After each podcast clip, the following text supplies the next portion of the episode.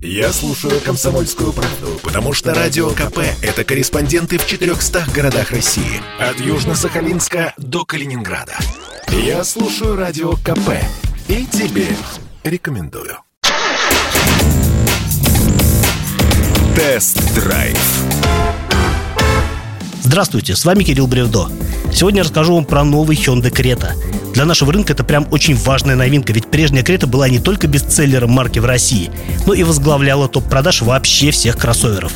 Так что неудивительно, что в российском представительстве Hyundai на нее возлагают большие надежды. И я не сомневаюсь, что надежды эти будут оправданы. В интернете сейчас идут ожесточенные споры о внешности новой Креты. Выглядит машина и впрямь довольно неоднозначно. По всему видно, что стилисты старались масштабировать дизайн флагманского палисада с учетом более компактных габаритов нового кроссовера, но по мне так вышло не очень. Теперь у Крета двухэтажная оптика, причем фары находятся довольно низко в пределах бампера, а значит будут активно пачкаться. Зато головное освещение может быть светодиодным, и это существенный плюс новой машины, ведь дорога ночью станет ярче. Кузов в габаритах раздался не сильно, сантиметр в ширину и 3 в длину. На пару сантиметров увеличилась колесная база. Добавилось простора в салоне, а багажник подрос на 31 литр. Визуально салон стал приятнее, но наряднее и богаче он ощущается только в дорогих версиях. Но материалы отделки здесь такие же простецкие, как и у машины прошлого поколения. Ну, то есть везде жесткий пластик. Настроение задает новый руль, который Крета позаимствовала у Элантры и Туссана, а также симпатичная обивка сидений. Отделка из черного глянца смотрится нарядно, но это ненадолго. На ней хорошо заметна пыль и царапины, которые со временем здесь обязательно появятся. Претензий к эргономике и обзорности у меня нет, в этом смысле у Креты все в порядке. А оснащение стало заметно лучше. Например, даже в базовой версии теперь есть мультимедийка с 8-дюймовым тачскрином и поддержкой Apple CarPlay и Android Auto, которые позволяют выводить на экран удобную навигацию от Яндекса. А в дорогих комплектациях на Крету ставят еще более продвинутую систему с экраном 10 дюймов по диагонали, которая буквально преображает салон машины. Кстати, теперь в дорогих комплектациях кроссовер оснащается системой кругового обзора, которая дает отличную картинку.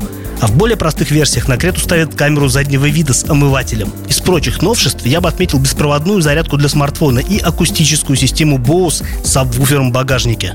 Вот я сейчас говорю все это и понимаю, что нафаршировать Крету опциями можно даже жирнее, чем иной кроссовер более высокого класса. Ну разве не круто? Крутой, как крутой Крутой я крутой, как Игорь крутой А ведь новая Крета теперь оснащается еще и телематикой Blue Link, с помощью которой реализовано сразу несколько полезных функций. Например, в холодное время года система позволяет удаленно прогреть машину, попутно активировав разные обогревы, а летом дает возможность охладить салон, задав параметры работы климат-контроля.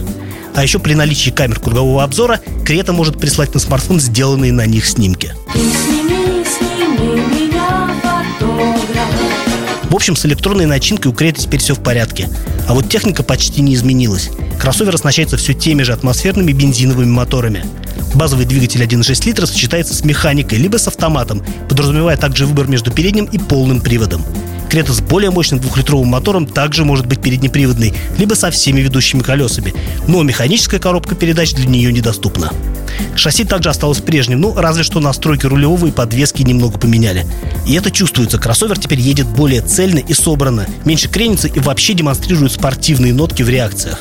Плавность хода особо не пострадала, хотя Крета теперь чуть более подробно воспроизводит профиль дороги. При этом ездовой комфорт все равно очень высок, да и энергоемкость отличная. То, что нужно для наших дорог. Такому бы шасси еще и силовые агрегаты посущественнее, но турбомоторов у Креты не будет. А с нынешними двигателями динамика разгона у кроссовера отнюдь не выдающаяся даже у двухлитровой версии, в которой 150 сил. И, наконец, о ценах. Если коротко, то базовая Крета оценена в миллион двести тысяч, а топовая в 2 миллиона рублей.